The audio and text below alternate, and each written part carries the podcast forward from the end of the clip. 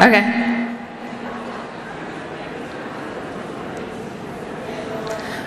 Ooh, that silenced people. Good morning, everyone. What a beautiful morning it is to be in Detroit, right?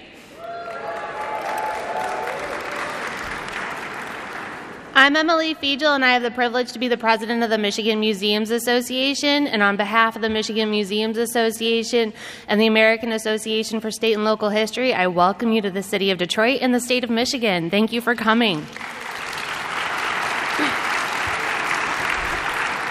So I know not everybody was there, but did you all have a good time at the Detroit Historical Society last night? I'd like to take a moment to thank the vast number of people both involved with the MMA teams, the AASLH local host committee, and AASLH for helping to put together such an amazing experience for us all. Thank you so much.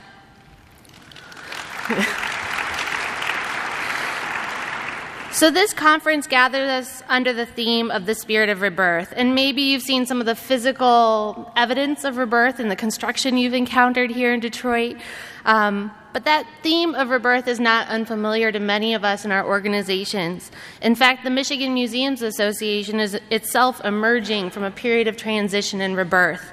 Um, I would bet many of you in your own organizations are going through similar processes, perhaps emerging on the other end. Um, and so it's, it's a familiar theme, perhaps, to many of us. It is my pleasure to introduce um, Paula Gangopadhyay, Deputy Director of the Museum Services for the Institute of Museum and Library Services. Paula is a visionary and entrepreneurial Michigan grown leader. Just a few highlights from her career include serving as Director of Education and then Chief Learning Officer for the Henry Ford, Curator of Education for the Grand Rapids Public Museum, and she began her museum career in, as Executive Director of the Meridian Historical Village in Okemos, Michigan. I'd be remiss not to say that she has also done amazing things in a variety of other roles and projects as well. And for our Michigan Museum Association folks, you may remember that Paula spoke at our 2014 awards luncheon on Mackinac Island. Please join me in welcoming Paula Gangopadhyay.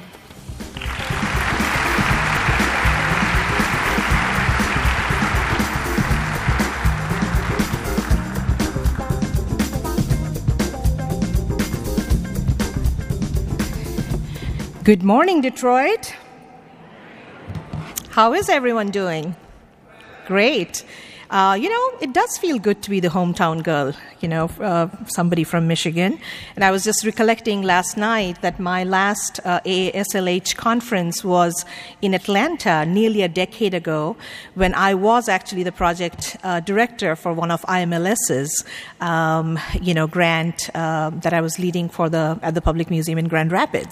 So I know that I'm uh, between you and the wonderful keynote speaker, so I will be very fast. Um, Tom from ASLH wanted me, uh, sorry, John wanted me to um, at least make you all aware of some of the exciting uh, opportunities that are available uh, through IMLS or the Institute of Museum and Library Services.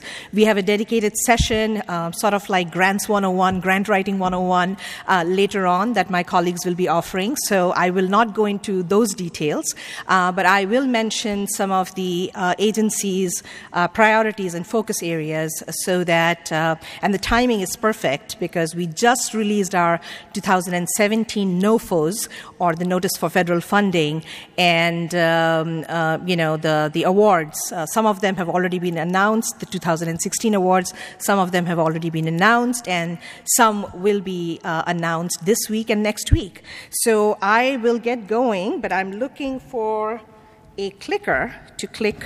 I think this is it. So bear with me. I hope this works.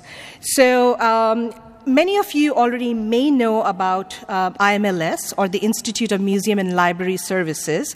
It is the federal agency which is the primary source of federal funding uh, for nearly um, 125,000 libraries and approximately 35,000 museums. Uh, apart from the grants that we give, um, you know, we uh, do trend studies, we do reports, we do convenings, um, and uh, you know, I, I won't get into too much details, but we also work work um, hand in hand, uh, both at all levels, at the local level, at the state level, regional level, as well as at the national level. We also work very closely uh, with the administration and other federal agencies. So, um, some of the current uh, priorities uh, of IMLS, and I don't know how legible or how, if you can read all of them, I'll quickly go over them. We have three major initiatives that are currently um, in focus. One is transforming the role of libraries and museums from being community anchors to community catalyst. We just held a town hall in Philadelphia um, a week ago uh, that was attended by nearly 80 representatives from libraries and museums. The result of that uh, would be uh, a white paper. We have done literature survey, and we are hoping that we will be able to come up with some framework and tools that any museum, you know, doesn't matter what size you are, what discipline you represent, can take and replicate and really position yourself um, on the social well-being aspect and you know being a leader in the community. Uh, parallel to that initiative is uh, the Veterans Initiative. Uh, amongst many audiences that all museums focus, we are focusing on veterans and military families, and we are again going to be holding a town hall in November. Uh, we'll be doing literature survey and research, and then we'll be generating frameworks and tools. So, those two initiatives are major initiatives. They are multi year initiatives, meaning they will go on uh, for the next four years. So, please do uh, out for it. Um, my staff and our, uh, myself will be in the audience. If you have, uh, if you believe you're an anchor or you're already doing work in, in these initiatives, please find us, and because we would love to dialogue with you. Um, both for museums and libraries, collections are, uh, you know, they are, uh, are, they form our core. So building the capacity of collection uh, continues to remain one of the three main priorities. Uh, the next column is scale up. As you may know, that uh, IMLS has been uh, funding uh, over many years. Um, programs around STEM education, uh, but we are now going to scale up that initiative, and uh, a new strand of funding is going to be funding STEM engagement with experts. It's called STEMx. So that initiative is also uh, just rolling out. Um, we have also invested a lot in early childhood um, learning and initiatives, and I'm sure many of you have been working in that area. We are taking a pause and we are trying to see what we can do where there is still a need. And we have uh, identified that there is still a need to offer training and capacity building opportunities for families and caregivers. So the early childhood learning, again, is poised for scale up, but with a certain focus. And then um, the National Digital Platform has always been a focus for IMLS. The libraries are, you know, are, are working a lot in that area. Uh, what we want to do is we want to build the capacity of museums, small, medium, large, um, to really start embracing uh, technology. And then, like I mentioned, we study trends. So there are some exploratory uh, initiatives around open education resources, crowdsourcing, gaming as a tool, the changing demographic with the new, new Americans. Um, those, you know, conversations will continue. And last but not the least, we are continuing to focus on professional development of, um, of staff, both in the museum and the library side. So, those are a couple of uh, initiatives that I wanted to highlight to you. Hopefully, this will work. Oops, sorry. Okay. Oh, it's going backwards. Okay. So, um, the Office of Museum and Library Services, apart from the grants that we give, we give out close to uh, over $30 million of grants. Uh, we also recognize museums uh, across the nation um, with, with the national medals that are given at the White House. We also give out youth awards, and like I mentioned, we do uh, convenings um, as well as trend studies. So, this is a quick snapshot of the grants that we give out. We have four different categories uh, in our workshop that we'll be giving. Staff will be going over it. But I just wanted to highlight that the deadline for the next cycle is December 1st, so it's coming up. We really encourage all of you uh, to apply for these grants Museums for America, National Leadership Grants for Museums. Um, Sparks has been included in National Leadership Grants, and then we have special grants for African American museums and Native American and Native Hawaiian museums. Um, quick, change, uh, quick mention of a big change that we did for the funding categories. We have raised the caps for the Museums for America programs which used to be $150,000 to $500,000. And we have raised the cap for the National Leadership Grant for Museums from $500,000 to a million dollars. So we really are encouraging museums to think big, think out of the box, and you know collaborate and apply for these type of uh, fundings. A couple of special features that you'll see in the, in the funding that we are calling out as special interest of IMLS. We are seeking um, projects to be collaborative, not just within the museum community, but in uh, you know encouraging cross-sector uh, partnerships, because there are many new players in the arenas that museums are working on. Uh, we are also definitely highlighting digital technology, uh, embracing digital technology, deploying digital technology, whether it is collections, whether it is um, engagement, staff training, and all of that. Uh, we are encouraging all of you to recognize the importance of evaluation, whether it is formative or summative evaluation, because without showing impact, whether it is federal funding or funding from else, it's very difficult to sustain programs. We are also, like I mentioned, focusing on professional development, uh, inclusivity. We want museums to not just, um, you know, say we are reaching out to at-risk youth. Uh, like the demographic is changing. There are many, many special communities. So really thinking broad. And the details of all of these are in the 17 NOFOs. Um, being interdisciplinary, and uh, you know the STEM and early learning, which I already mentioned. So uh, a quick call out again for the national medals. I wanted to show you this pie chart because the biggest chunk of the pie is from the History Museum. So kudos to all of you. Um, so you know, I, I, as I was looking through, I said I really need to share this good story, but we get only about 75 to 80 nominations. And I'm really encouraging all of you to apply. The, if you're doing exemplary work, nominate yourself. Ask somebody to nominate you because i tell you it is it is a life changing experience you know when you get recognized uh, amongst the pool. Only five museums get uh, selected along with five libraries. And we have been very fortunate over the past couple of years. The first lady has hosted you know this event and the reception at the white house. So again october 3rd that's coming up. Please apply.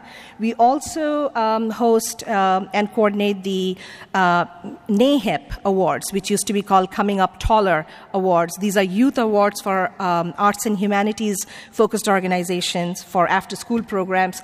The deadline for that is coming up you know, soon. Apart from the discretionary grants that we give out, we are also working with certain organizations um, to focus on capacity building. Museums for All is an initiative of IMLS in partnership with the Association of Children's Museum, where we are encouraging museums to provide free or reduced admission to those who hold the EBT cards.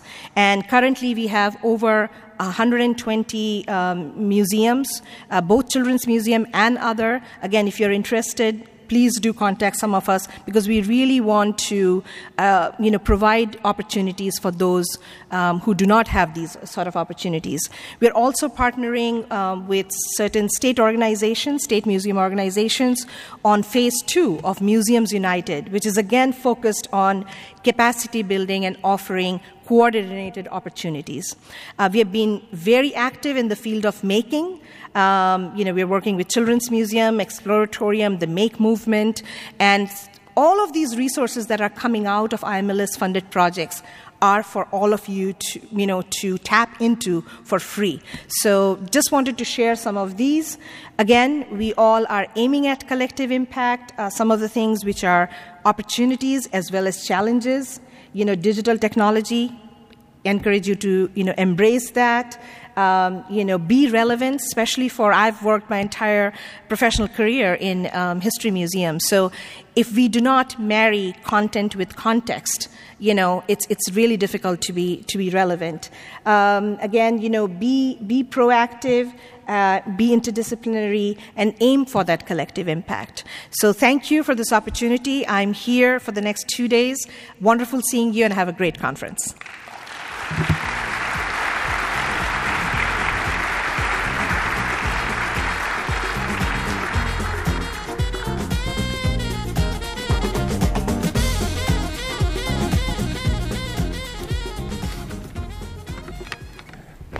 The benefit of everybody, I resisted the temptation to dance on my way up. Was, it's a nice segue, though.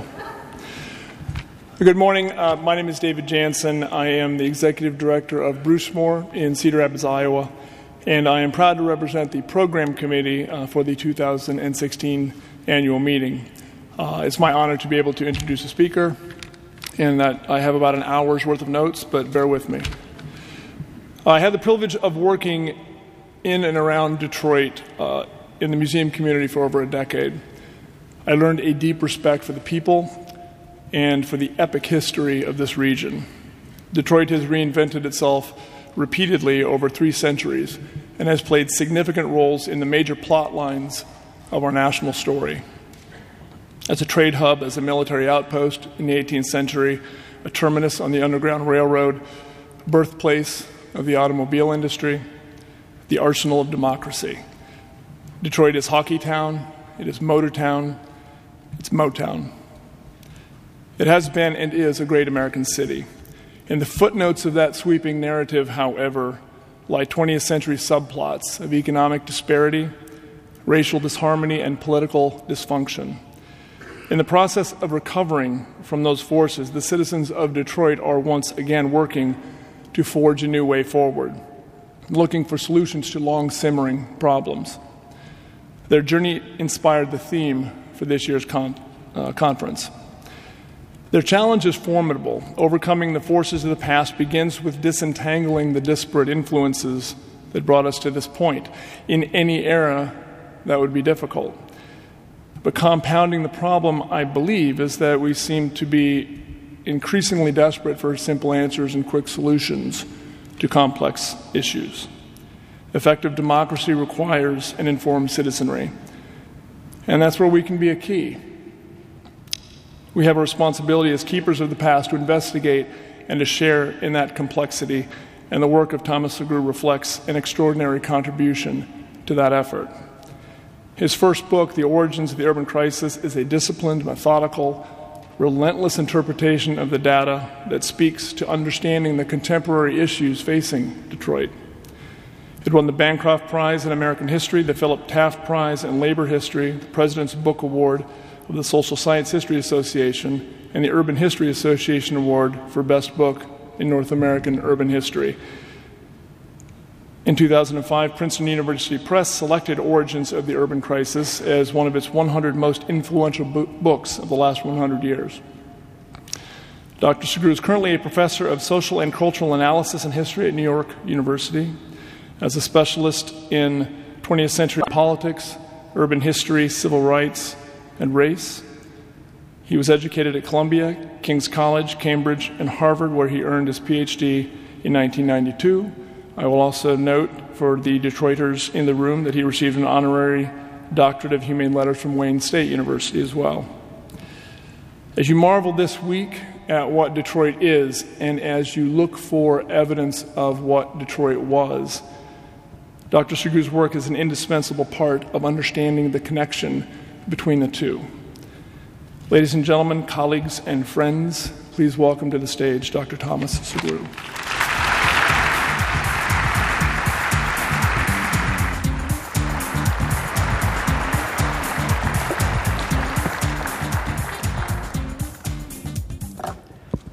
Thank you very much for joining me on this really beautiful day um, in this extraordinary city. Um, in 1805, Detroit burned in one of the many fires that devastated cities in the early modern and early industrial world. And from that fire came the city's motto, which I will not uh, read to you in Latin. Um, my Catholic education um, left me without Latin, uh, shockingly. Uh, but it translates roughly as We hope for better things, it will arise from the ashes. Rising from the ashes is a theme that uh, seems to be pertinent to Detroit's long history, from its devastating fire in 1805 uh, to uh, the series of violent racial conflicts that tore the city apart during the Second World War, including one of the largest race riots in 20th century American history, including uh, the uprising on the city's streets in the long hot summer of 1967 and including the place where I will begin my talk this morning, the city's bankruptcy in uh, July of 1913, uh, July of 2013. Uh, I am a historian, but I am talking here about the very recent past. On July 17th, 2013, the city of Detroit filed for bankruptcy in federal court, the largest municipality in American history to do so. The previous decade had been a grim one for the city. Between 2000 and 2010, Detroit lost a staggering 25% of its population, facing, uh, I'm sorry, falling to just uh, a, a little over 700,000. It's somewhere now in the upper 600,000s. The city's population had peaked uh, in 1950 at just uh, about 1.85 million and may have gone up a little in the early 1950s, reaching nearly 2 million, to give you a sense uh, of what's transformed uh, demographically in the city uh, since the mid century. Depending on how you measure it, depending how, on how you measure it, between 21 and 40 square miles of this 139 square mile city is empty. This uh, is a map that shows the change in population in Detroit between 2000 and 2010. Uh, and this map uh, is uh, a map that shows uh, the density of vacant land in the city. The areas with the orange, uh, yellow, and green uh, uh, basically are a scale, the orange being the areas with the highest rates of abandonment, the areas that are, are, green, the areas with the lowest rates of abandonment. So you can see just by looking at this map of Detroit's 139 square miles that there are vacant properties in just about every section of the city. By best estimate, about 900,000, I'm sorry, 90,000, I'm having trouble with numbers this morning, uh, 90,000 houses are abandoned, a staggering figure. The city was ravaged by the home finance crisis, in 2007 alone, 62% of all subprime loans in the metropolitan area went to African Americans. Uh, many of those uh, houses were foreclosed upon and then joined the ranks of abandoned properties in the city. Even more stunning are the figures of tax foreclosures, that is, properties that are foreclosed upon for the non payment, even for trivial amounts uh, of, uh, of, of, taxes. About one in seven of all properties in Detroit uh, since the crisis of 2008 have fallen into tax foreclosure, meaning that they're being repossessed by the Wayne County government. Uh, if you look at the city's uh, streetscape, you'll see that large parts of Detroit, um, this is an aerial photograph of the city's east side. Um, these are photographs that I took on the city's east side in the summer of 2013. Um, large sections of the city today have become, in effect, rural. Uh, nearly every street shows the ravages of foreclosures, of tax foreclosures, and of depopulation.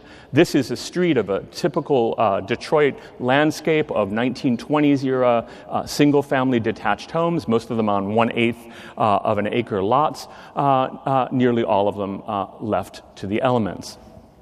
Um, in many parts of the city, um, houses begin to crumble very rapidly. Um, these are houses that um, have been exposed to the elements, and as any of you who are into historic preservation or who own an old house will know, um, the infiltration of water uh, is devastating to old houses, and within a few years, a property can go from being intact uh, to being taken over by trees and vines uh, and begin to crumble away.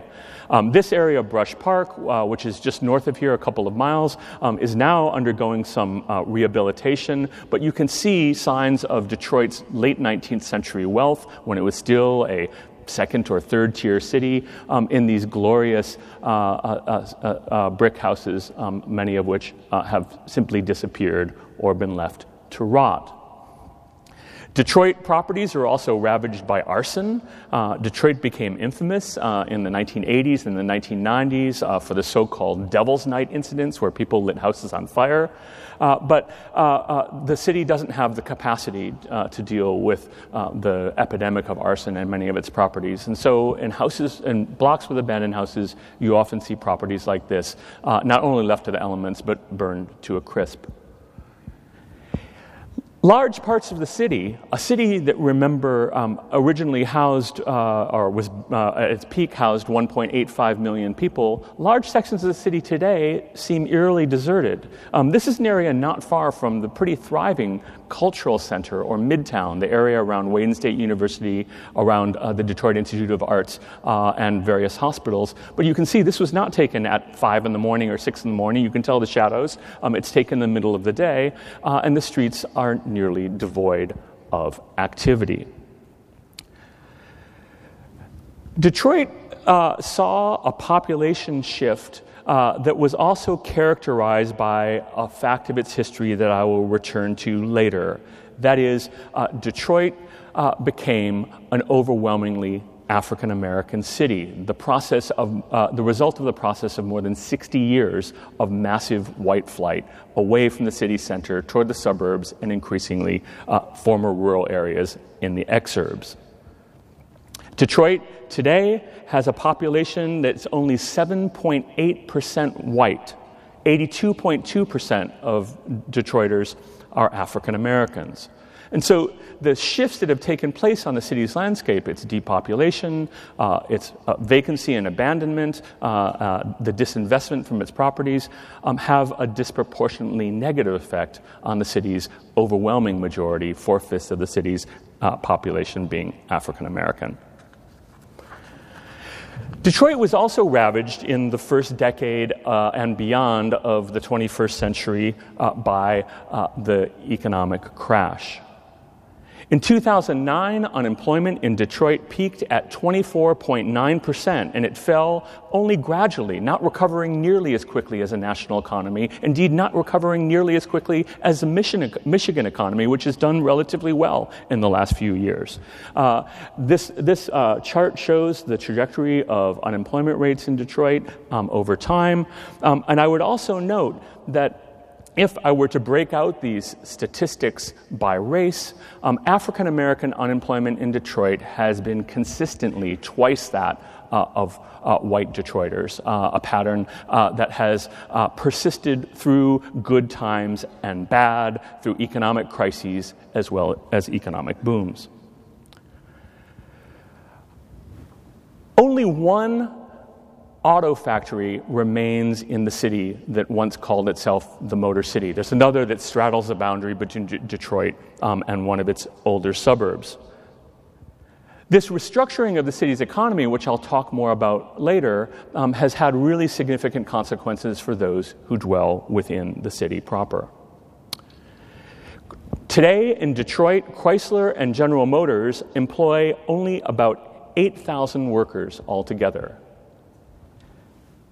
The collapse of the auto industry within the boundaries of the city of Detroit is part of a long process that I'll return to later as the uh, auto industry decentralized. But the fact is that Detroit, in the era of the bankruptcy, is no longer, in any meaningful sense, the motor city. It's a city that employs a, a significant population in the auto industry, but many more uh, in other sectors of the economy, particularly, and we'll return to them as well uh, higher education, uh, municipal, state, and federal government, uh, and, uh, uh, and the, the, the healthcare sector. As we look out onto this bankruptcy Detroit, as we look out onto the state of Detroit in the early 21st century, as we look out onto the state of Detroit uh, as it struggled with an unprecedented depopulation, disinvestment, uh, vacancy crisis, and its uh, bankruptcy, we need to take a look at some of the explanations for what happened to Detroit. There is a commonplace set of explanations for Detroit's woes. The conventional wisdom about Detroit goes something like this.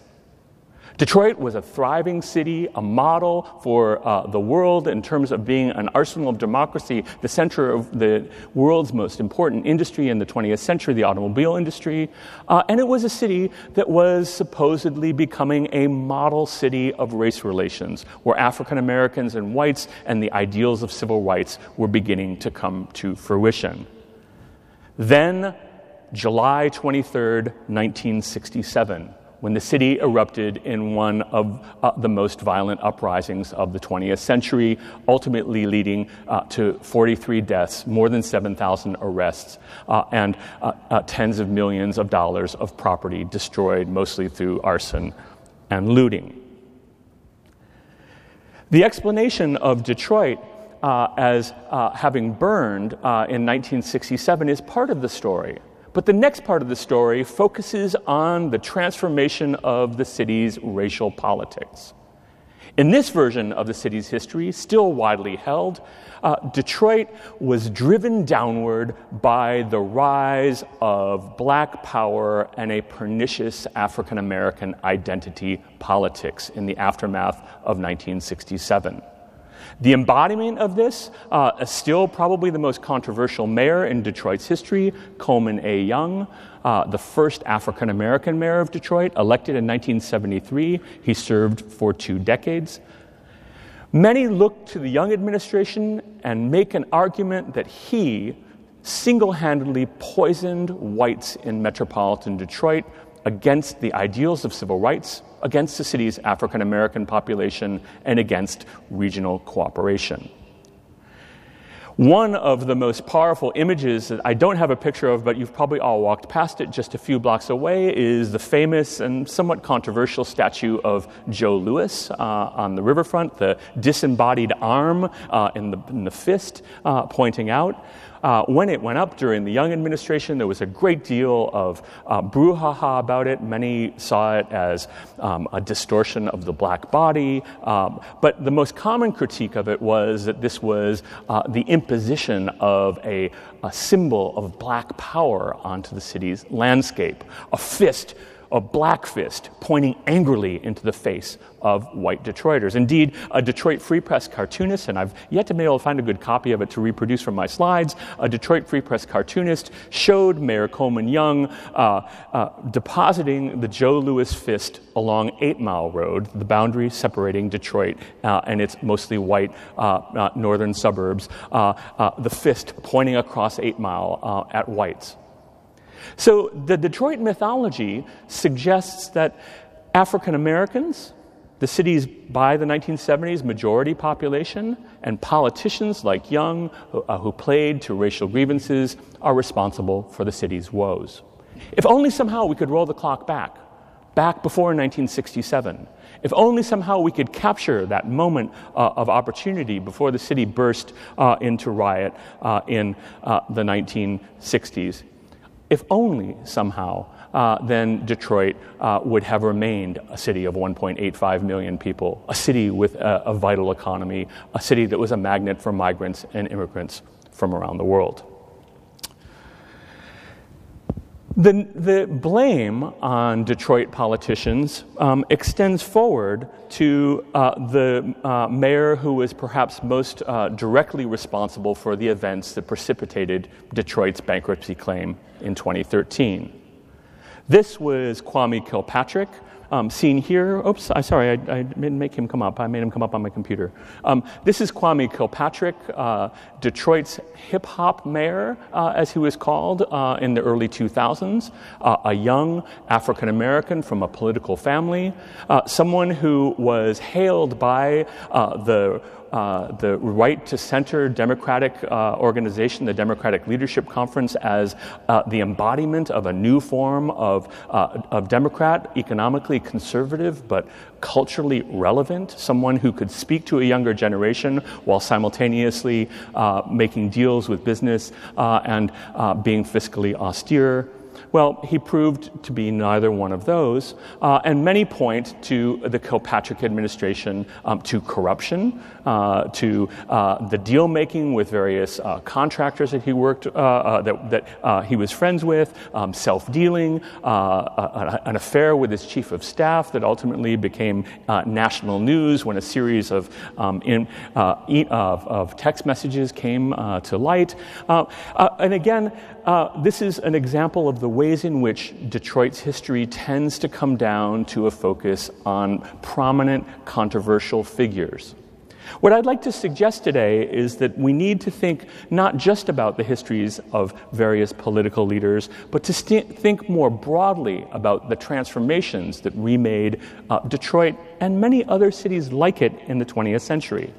So, what I want to do for the next few minutes uh, is to take a look at the ways in which uh, Detroit's bankruptcy and the current state of Detroit, both the crisis and the opportunity, need to be understood historically, and to think about the ways in which looking at the city's past and present through the lens of history um, can help us think about the ways that Detroit can move forward, the ways that Detroit can rise from the ashes.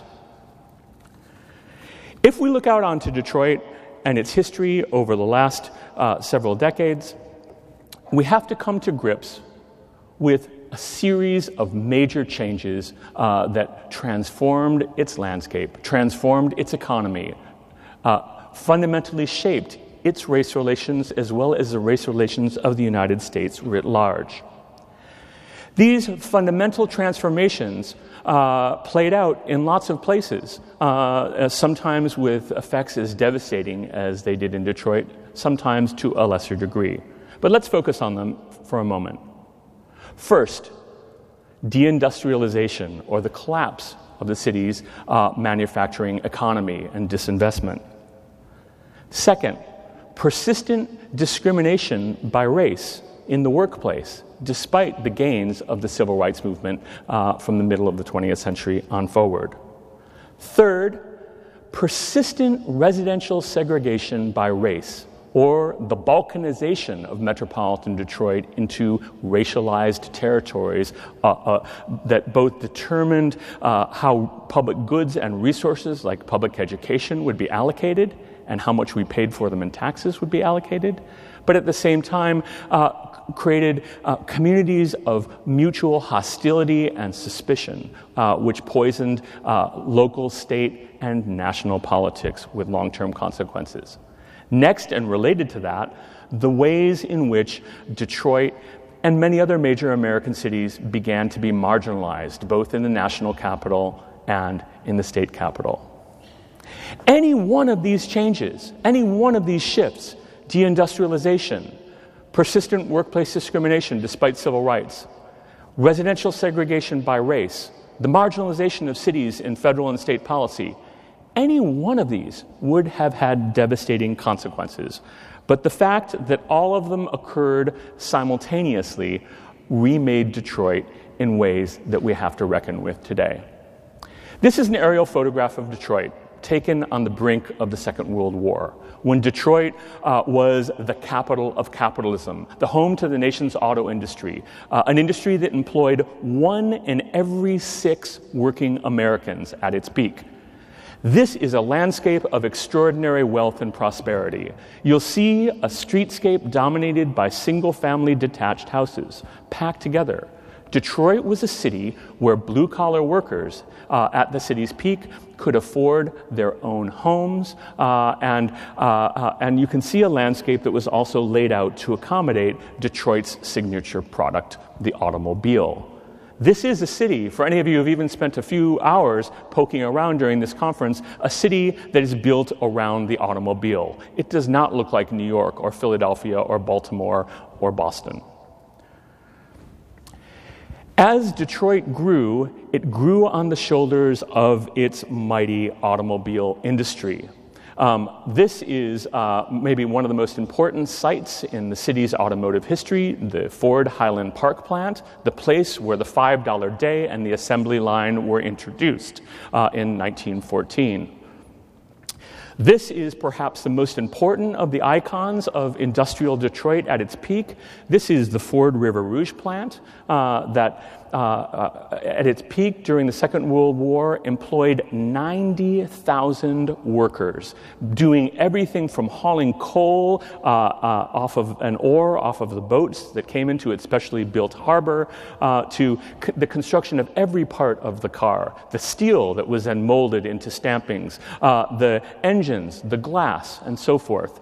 This was the epitome of what urban geographers called Fordism, or a complete industrial landscape, uh, uh, where every aspect of the automobile was constructed.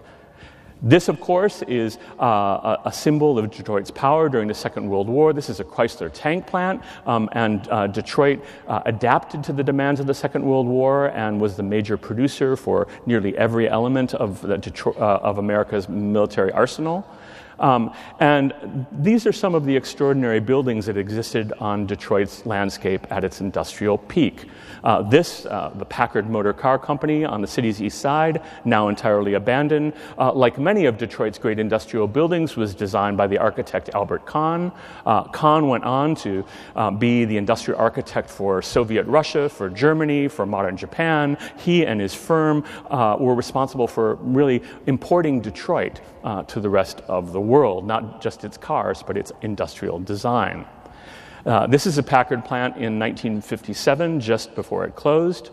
Um, and this is the Packard plant and its ruins today, um, a common site for the so called ruins pornographers uh, uh, who travel to Detroit to traipse around the corpses uh, of dead factories like this one. Large parts of uh, the Packard plant and many other old industrial buildings in Detroit have been stripped of their, uh, of their metal uh, by scrappers. Uh, there was a, an Onion headline a few years back that um, was only half in jest, which is read something to the effect of Detroit dismantled, sold for scrap. Um, indeed, when I was here um, at the Packard plant, when I took this picture, um, I was with a film crew from the BBC, um, and as we were there, uh, there were um, two separate repair crews um, one from the water department that was replacing sewer lids that had been pulled up and sold for scrap, another uh, from Detroit Edison that was replacing the copper wire in the electrical wires um, that had been stripped uh, by, by scavengers. This uh, uh, uh, abandoned uh, building was purchased for a song by a wealthy South American investor who has yet to be determined plans for its adaptive reuse. It extends for nearly a mile uh, along rail lines uh, on the city's east side. Detroit lost most of its jobs in a period that began amidst extraordinary national prosperity. The disappearance of places like the Packard plant, the dramatic downsizing of the Ford River Rouge and Highland Park plants did not happen after the advent of uh, the rise of competition from the Japanese and Germans in the 1970s or the oil shocks of 1973. Rather, it happened during the 1950s. Between 1947 and 1963, Detroit lost about 140,000 manufacturing jobs.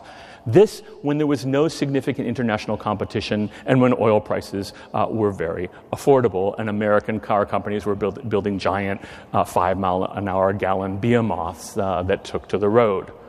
So, in thinking about the transformation of Detroit, uh, and especially its economy, we have to go back historically to look at the ways in which landscapes like this were the product of American capitalism at its peak not the product uh, of uh, what happened in the 1970s and beyond, although those uh, economic woes certainly exacerbated Detroit's problems.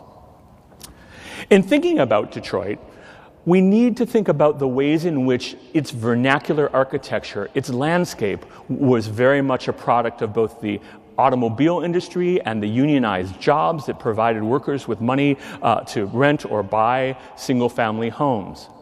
But we also need to think about that landscape, and these are typical Detroit homes. These are from the 1920s, um, these are from the 1940s.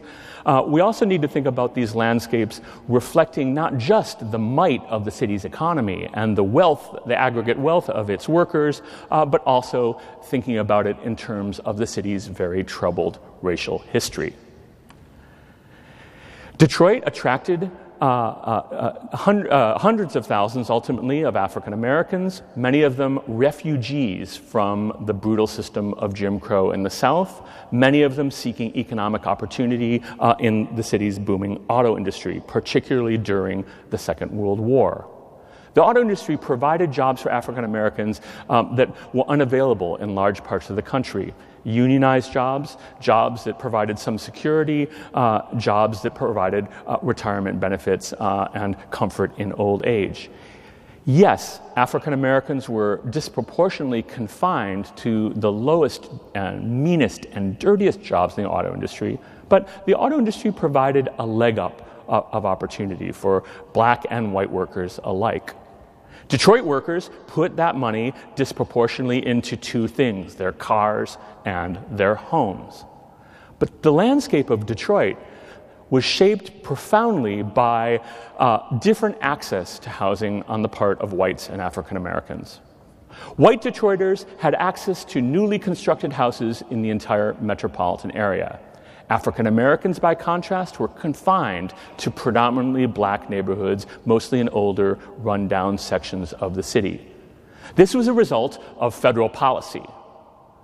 The Federal Housing Administration, the Homeowners Loan Corporation, and the Veterans Administration all uh, had uh, a profound effect on the restructuring of housing markets in the United States, making it possible for millions of Americans to own their own homes for the first time. But those programs, until the civil rights legislation, fairly tepid uh, around housing in the late 1960s, uh, those programs uh, uh, explicitly discriminated against people of color. It meant that it was possible for a white Detroiter to get access to a conventional, uh, federally guaranteed 30 year mortgage with a low down payment uh, and a long time to pay off, allowing them to buy their own homes. Federal policy segregated Detroit. Real estate brokers played a critical role in the segregation of the metropolitan area by refusing to show homes to African Americans in uh, all white neighborhoods and vice versa. A process that's been documented going on right up to nearly the present day called racial steering, or steering buyers uh, in a way uh, that reinforces patterns of segregation.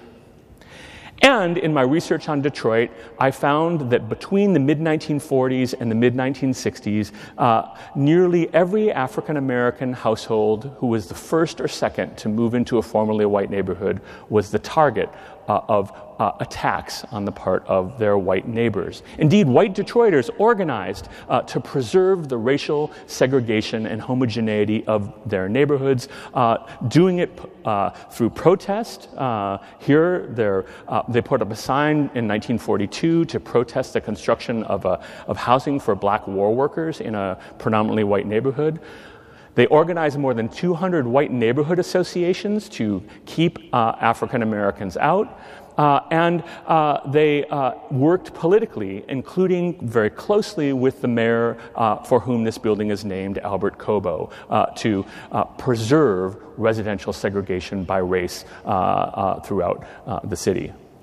This is perhaps one of the most egregious examples of uh, still exists on the city's landscape. This is a, a, a foot thick, six foot high cement wall um, that runs uh, for a half a mile between a neighborhood that was designated as all white and one that was designated as African American. This was built uh, uh, on Detroit's far north side near Eight Mile Road um, in uh, the early 1940s. A reminder of the ways in which uh, segregation took physical form uh, in the city's landscape. This is a great picture from uh, a, a, New Deal photographer of uh, African American kids standing along that wall in 1941. Um, uh, it's a great photo for so many reasons. It'd be great for an exhibit, but one is, of course, the small detail of the African American girl holding a white doll, uh, which I think is just very telling. But you can see the magnitude of the wall um, and the ways in which it symbolized uh, what was a persistent uh, reality in metropolitan Detroit. It's no surprise then that when whites moved uh, uh, away from the center, the African American population didn't move with them. This is uh, uh, just a very quick uh, series of maps that I prepared showing Detroit's racial population. Each uh, dot represents uh, about 200 African Americans, uh, and you can see that the African American movement within the city's landscape between 1940 at the top and 1970 at the bottom was not random. It followed patterns that were established by this multi tiered system of apartheid by federal government policy, by real estate brokers, and by whites resisting African American movement. History doesn't just get wiped away, as we all know from our profession. This is a map of metropolitan Detroit in 2010, uh, prepared by scholars at the City University of New York. Blue are neighborhoods. Uh, they, this is the same dot density map as the one I showed previously. Blue uh, uh, is African American, red is white. And you can see down in the corner, we can talk more about them later, um, yellow uh, is uh, uh, Latino um, or Hispanic. Uh, but what you can see here is that 60 years after the wall was built, 70 years after the wall was built, uh, Detroit's African American population remains largely confined within the boundaries of the city um, and to some adjoining um, suburban places and to a few small communities in outlying areas that, ha- for historic reasons, had African American populations dating back sometimes to the 1920s. So, as we think about uh, Detroit, as we think about the processes that remade the city's landscape, we need to think about the ways in which Detroit is reimagining and reinventing itself. How are Detroiters coming to grips with the city's troubled past? How is Detroit reinventing itself? How is Detroit rising from the ashes in the aftermath of the bankruptcy? Detroit, right now, I will contend, is at a historic crossroads. Having resolved the bankruptcy, having seen an infusion of money from philanthropies and uh, uh, from investors as well as from the federal government uh, uh to begin redeveloping the city, how does Detroit deal with the long term legacies of disinvestment and depopulation, of intense racial segregation, uh, of deindustrialization? How does Detroit reimagine itself uh, as a future city? So, what I'm going to talk about for the next few moments are some of the ways in which Detroit is being reimagined. And you are direct witnesses to Detroit's transformation, uh, which, based on the really loud noise outside of my hotel room last night, began at about 6 o'clock in the morning, uh, uh, and which is really um, transforming. Um, a large part of the area right around us, uh, which planners uh, and developers are calling Greater Downtown Detroit. This is an area of about 7.2 square miles out of a city of 139 square miles. And uh, you can see um, uh, all over the place signs of this strategy to revitalize and transform the city, to overcome the city's past. This is a, a window from opportunity to, Detroit. Um, this is an, uh, uh, a, a, venture of one of the most prominent uh, developers, um, Dan Gilbert of Quicken Loans, uh, who has invested uh, huge amounts of money in Detroit, hundreds of millions of dollars at least. Um, uh, um, Quicken Loans, of course, was a really significant player in the 2008 national mortgage and foreclosure crisis, um, but it's also an incredibly lucrative business. Gilbert had begun his efforts in urban revitalization in Cleveland, uh, in downtown Cleveland, once referred to as the mistake on the lake, uh, now uh, a place with a, a, a downtown that looks a lot like Detroit. Um, you can see signs of uh, downtown Detroit's revival. This is the old Kern block, which was a department store um, that was demolished several decades ago, replaced now by the headquarters of CompuWare, a software firm. It's in trouble at the moment, but that's a different story. Um, but uh, um, what's interesting is I took this photograph uh, in the summer of 2014 um, on a nice day, very, very pretty day at 10 to 5. And despite the corporate headquarters existing in the downtown, it's still a pretty quiet downtown by the standards of many American pedestrian oriented downtowns. Um, downtown Detroit has some of the most visible ruins uh, from the city's heyday as one of the richest cities in the world. Many of its skyscrapers built uh, in the first 30 years of the 20th century um, were either empty, uh, profoundly disused, or, or, in this case, entirely abandoned. Um, many of them now have become attractive parcels for um, redevelopment as cities are back and as uh, uh, investors are realizing that buying these buildings at a bargain basement price and converting them into housing can be quite lucrative. You can see this is Woodward Avenue. Now it has uh, uh, a light rail line on it, a privately funded primarily um, uh, light rail line that's going to connect downtown and um, the Midtown or Cultural Center area. Um, this is during the construction project. I took this a couple summers ago. Uh, and you can see signs all over the place of the rebuilding that's happening um, in downtown, a formerly abandoned skyscraper um, with the smell of sawdust uh, reanimating it. Here you can see the final touches on a, a former um, office building being converted into condominiums to attract wealthy empty nesters or young people into the city. Um, and here you can see the site just north of downtown. This is an aerial view of about a year and a half ago, uh, an area with massive abandonment, surface parking lots, empty lots, um, that is now being converted into uh, the billion dollar plus, um, heavily subsidized from the state in particular, um, Hockey Town, uh, the center of the uh, Ilitch family's investment in Detroit. Ilitch, for those of you who don't know, um, is the magnate of Little Caesars Pizza. Um, Detroit, a little known fact of Detroit is we're the pizza capital of the United States, or maybe the bad pizza capital of the United States. Um, Sorry, Little Caesars. I hope you didn't sponsor the conference. Um, uh, uh, but uh, Little Caesars uh, and Domino's is from Ann Arbor, just west of Detroit. Uh, so we, have contributed some good pizza too, but it's not it hasn't gone national. Um, suffice it to say, this is uh, another attempt at urban revitalization. in this case, a mixed-use hockey arena surrounded by residential and commercial development intended to reinvigorate um, that section of the city. This is uh, the architect's rendering of what Hockeytown might look like uh, after it's constructed, although one does wonder about um, the presence of a huge behemoth of a sports arena in the middle of a residential neighborhood and how much energy that's going to attract when there aren't hockey games, or what kind of energy it's going to attract when there are hockey games.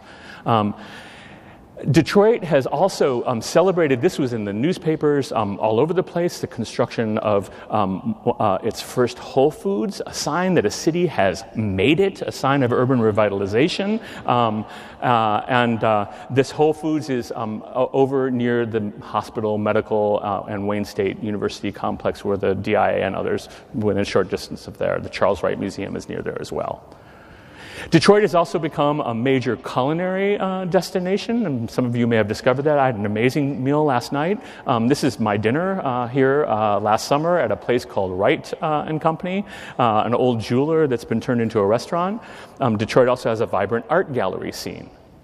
Uh, and this is an opening that I went to when I was in Detroit um, last summer as well. Um, even some of the signs of the city's impoverished past have been romantically reconstructed uh, to cheekily refer to a down and out deindustrial city that's come back. This is uh, a, a, pawn shop uh, in the city's Corktown neighborhood called Gold Cash Gold. This photograph was taken in about uh, 2011. Um, and this is the restaurant Gold Cash Gold, uh, which serves really a really fine brunch if you're looking for somewhere to go on Sunday uh, uh, that's opened up in its place, keeping many of the accoutrements of the pawn shop, but cheekily reinventing them as haute cuisine. So, as we think about Detroit and its landscape um, and its future, I want to lay out a couple of principles and then, drawing from the history of urban revitalization, um, think about uh, how Detroit is reinventing itself and what uh, it can do uh, to come back from the ashes. First, A diversified labor market with well paying, secure jobs is essential to the city's future. This may go without saying, but one of the most devastating consequences of the disappearance of manufacturing jobs in Detroit over the last half century plus has been the disappearance of jobs that make it possible for people to own and buy homes, to work one job, to have vacations, to have health care, to have a secure retirement, uh, and to live above uh, the subsistence line. Next principle every successful city uh, depends on density. This again may seem such an obvious thing, uh, but it's particularly important in considering the reinvention uh, of a, an automobile dependent city like Detroit. Cities that have density are capable of sustaining the cultural amenities, um, the vibrancy, and the businesses necessary uh, for uh, urban revitalization. With those two principles in mind, um, I want to raise uh, some, uh, some issues thinking about how it is that Detroit is learning and not learning from what other cities have done. First, as you saw, at least in some of these photographs, Detroit, like many American cities, is putting its energy, most of its energy, into the reinvigoration of its downtown. This is a strategy that every major American city has pursued, every medium sized American city has pursued, and most smaller cities have pursued over the last 60 years. It's premised on the notion that creating tourist friendly destinations, attracting empty nesters and young professionals, people with money into the city, will inevitably spark a citywide revitalization. Downtown, however, as 60 years of urban renewal and redevelopment have shown, does not trickle down. Downtown makes it possible for conventioneers, uh, uh, frequent visitors to the city to find amazing restaurants, bars, and coffee shops, art galleries in which to purchase art. But even Detroit's incredibly ambitious downtown revitalization plans are covering about 7.2 square miles of a 139 square mile city. What do we do with the remaining 132, 131 or so square miles of the city? The assumption in much downtown redevelopment is that somehow the benefits of this downtown revitalization will transform the city's economy and lift uh, the city's population. Unfortunately, there's not very much evidence of that happening, even in some of the most revitalized cities. For example, Cleveland, the Rock and Roll Hall of Fame, uh, an incredibly vital restaurant scene, uh, a, a, a, pretty, a reinvigorated downtown, um, is one of the poorest cities in the United States with incredibly high rates of unemployment. It's a small version of Detroit. It's about half the size of Detroit, um, but it's a place that has many of Detroit's woes. Or consider a more successful city by many measures, my sometime hometown of Philadelphia, uh, where uh, the downtown has seen a 90,000 person population increase in the last 20 years, uh, where there are more restaurants than I can possibly go to eat in, where there's so much energy. Yet, if you go two miles to the north or to the south and about three miles to the west, you're in Detroit.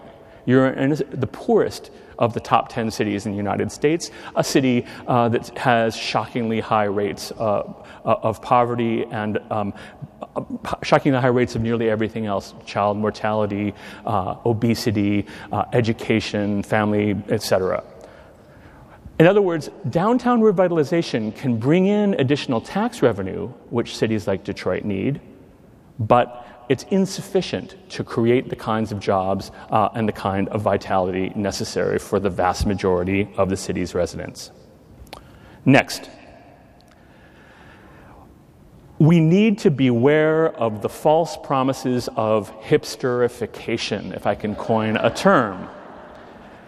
Uh, the city planner, Richard Florida, uh, has famously advocated and traveled around the world um, uh, like an like a evangelist uh, uh, uh, with this gospel of bringing the creative class to cities. Bring young artists and cultural producers. Bring gays and lesbians. Bring an un- unspoken, but mostly highly educated white people with some disposable income to cities, uh, and that will lead to a snowball effect of revitalization. And Detroit has evidence of hipsterification galore. But again, the businesses that are being created uh, in neighborhoods that are undergoing hipsterification, restaurants and coffee shops, by and large, bars, uh, art galleries, do not provide the economic juice necessary to transform the economy of uh, a city with 680,000 or so people spreading over 139 square miles. The flip side of hipsterification are concerns about gentrification, which, at least in the case of Detroit, and I would argue, and we can talk about it later, many other cities, um, gentrification um, is overblown as a threat to, uh, uh, the, uh, to, to, cities. It's happening on a relatively small scale compared to um, the vast uh, problems that cities face. Next, cities need to build on what works and I'm going to focus on just two things very quickly to give you some examples, some hopeful examples of what works.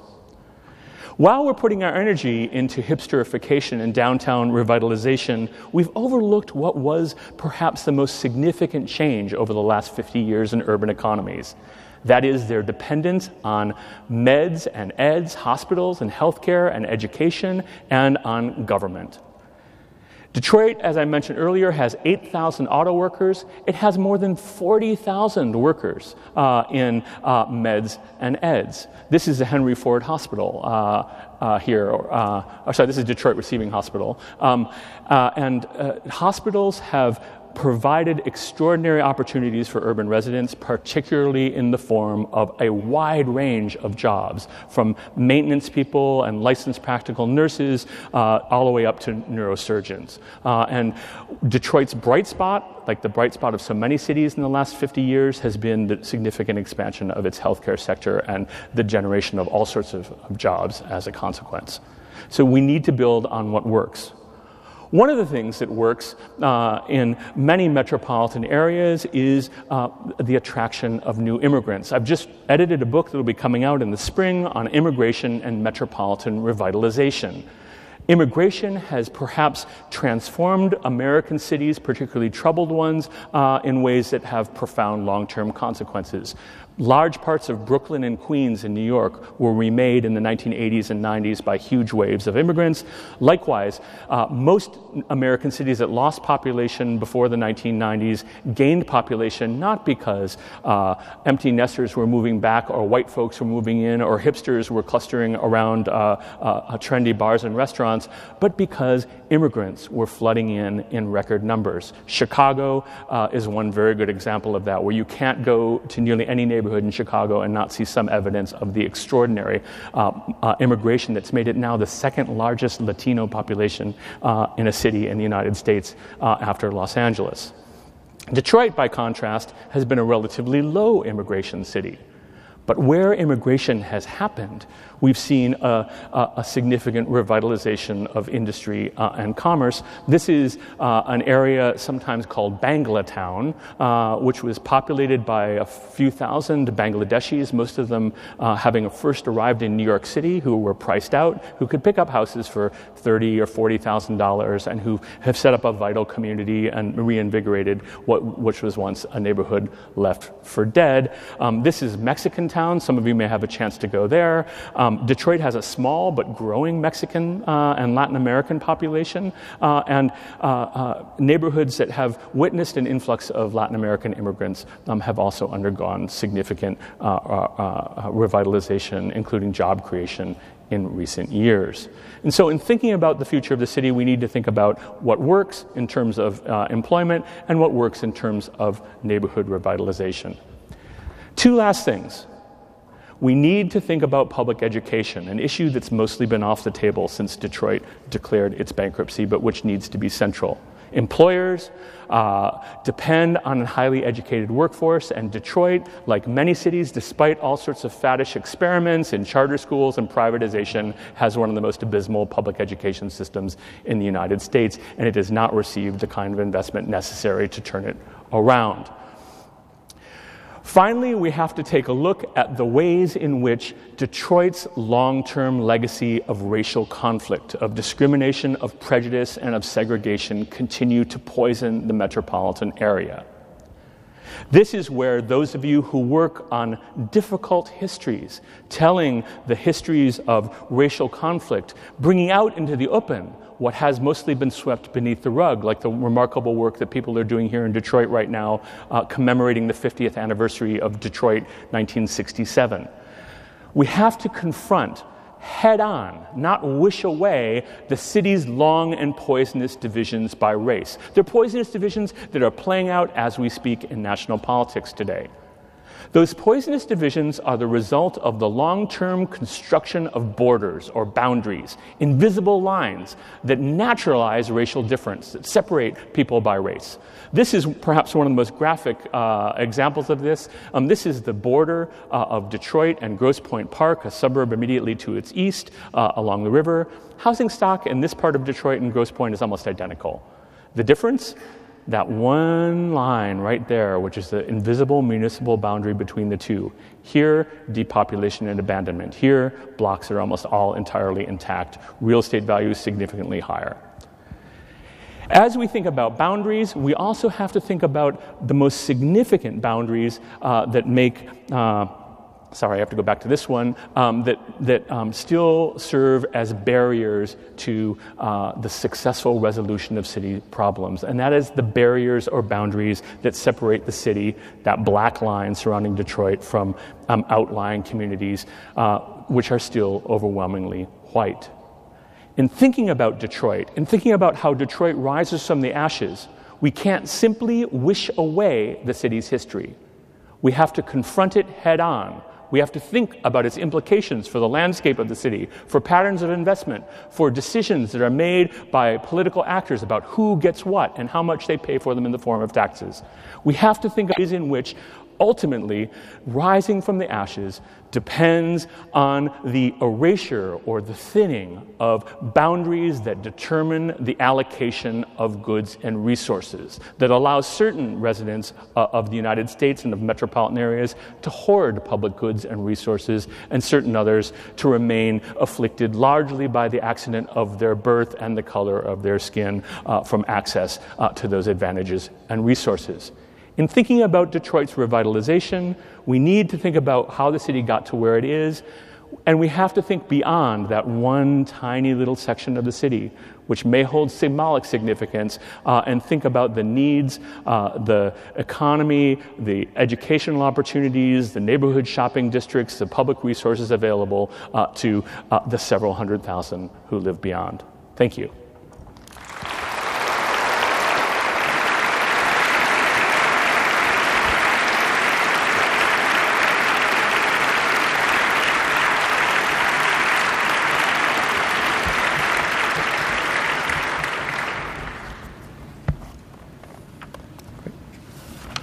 We have time for questions? Probably just a few. Ah, that's right, of course. Right. So um, I've been asked to remind you that there's a, a follow up session after lunch um, in which we're going to be discussing these issues on a roundtable um, and also thinking about, especially for, uh, for you, um, what I just hinted at in my presentation, which are the implications for this larger framework, and thinking about the work that those of you who are involved in public history, historic houses, museums, uh, uh, and so forth um, um, can do. So, great. Thank you.